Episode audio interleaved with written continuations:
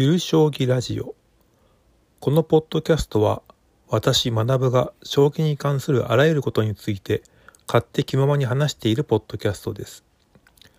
大変お行儀の良い内容になるように頑張っていますのでよろしくお願いします。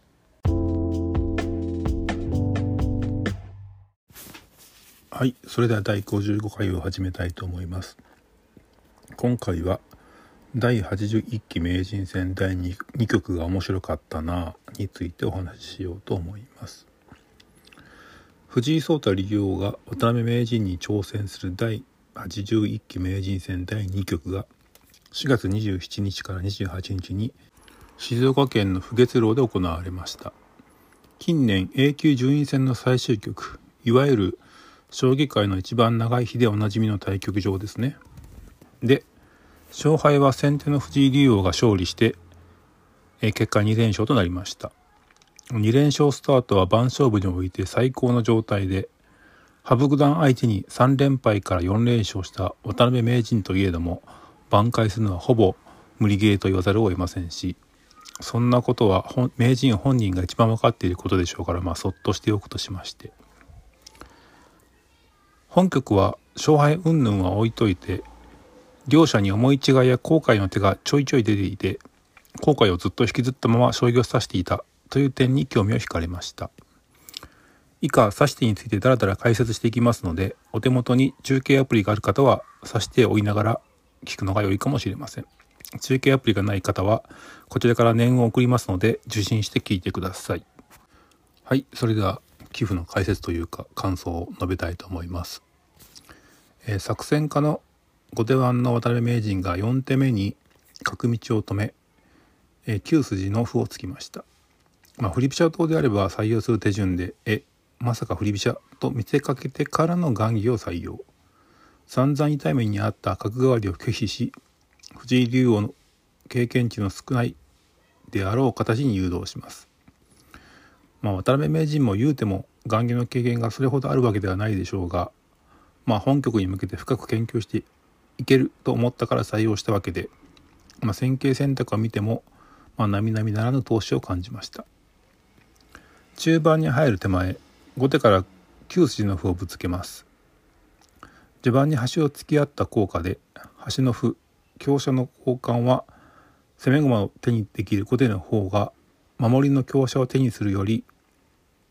大きく得なので、まあ、強化香車交換にはならないのですが後手だけ一歩持つことができました。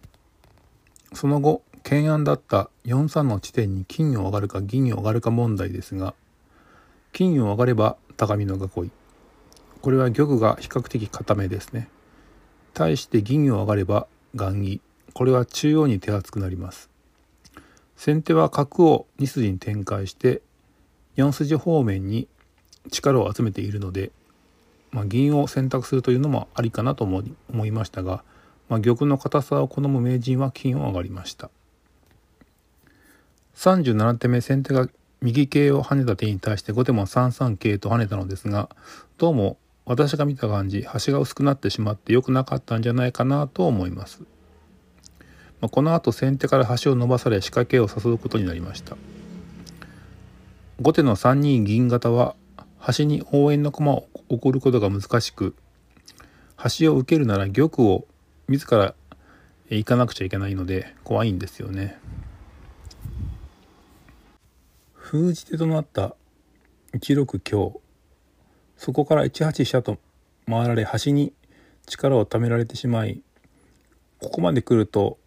先手の藤井竜王が指しやすいのかなと見ていました。でまあこの辺りがお互い想定していない相手の指し手を食らって反省や後悔をしていくことになります。47手目竜王の3五歩これは同歩同角3四歩と受けてく前提で手を読んでいたみたいですが名人は強く3四金と玉を薄くするけれども相手の攻撃駒にぶつかっていく受けで以下端に角を捨てて一直線に攻め入ることになるんですが攻めを続けることかできるとはいえ想定より損害が大きくなるので、えー、藤井竜王は自重したんですよね。まずここが竜王の公開ポイントでしょうか。で先手がまあ受けというか引いていったので渡辺名人の方としては手を休めず2五桂と跳ね先手の攻撃陣をいじめにかかります。なのに先手は突然9筋の歩を突き香車入手を図ろうとするのですね。さっきまで 1, 1筋から3筋方面ばっかりで戦っていたのに突然というこの視点の切り替えの凄さ。先手は香車を入手すれば6六桂と打ち後手の角をいじめつつ角が移動すれば6三香成として後手陣を荒らすことができます。が香を打つ代償に後手に9筋から飛車を乗り込まれてしまうという、え、リスクというか損もあるんですよね。なので一見して後手が優勢じゃないかなと思わせ思わせる展開なんですよねこれ。実際 AI の判断も後手が少し良いと出ています。が少し程度なんですよね。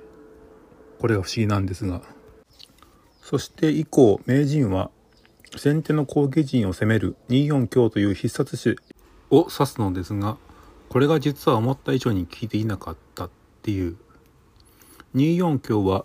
次に2七香成とすると飛車角両取りとなりこれがすこぶる厳しいよなあという評判でその手を受けるとなると先手の攻めが遅くなるので後手もゆっくり相手すれば優勢な局面がキープできるだろうという手だったんです。ただよく考えれば香なって大駒を取るまでに2手かかるのでそれを上回る手を指せば先手が有利なんですよね。で実際上回る手を利用が指してきてしまい名人が困ってしまった。それがその両取りの瞬間に打った金取りの2六桂。持ち駒がお互い少ないので盤上の駒で受ける必要があるのですけれどこれが思った以上に難しくここで名人は戦意喪失してしまったとツイッターで告白していますが実はこの後も難しい変化があって名人にもチャンスがあったと言います。しかし勝ちを意識して必殺の手を指したつもりがすっぽ抜けてしまってさらに相手から超絶厳しい手を指されてしまったのでは。そしてしかも相手が藤井竜王という条件であるならば